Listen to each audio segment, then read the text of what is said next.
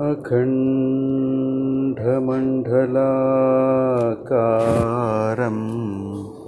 व्याप्तं येन चराचरं तत्पदं दर्शितं येन तस्मै श्रीगुरवे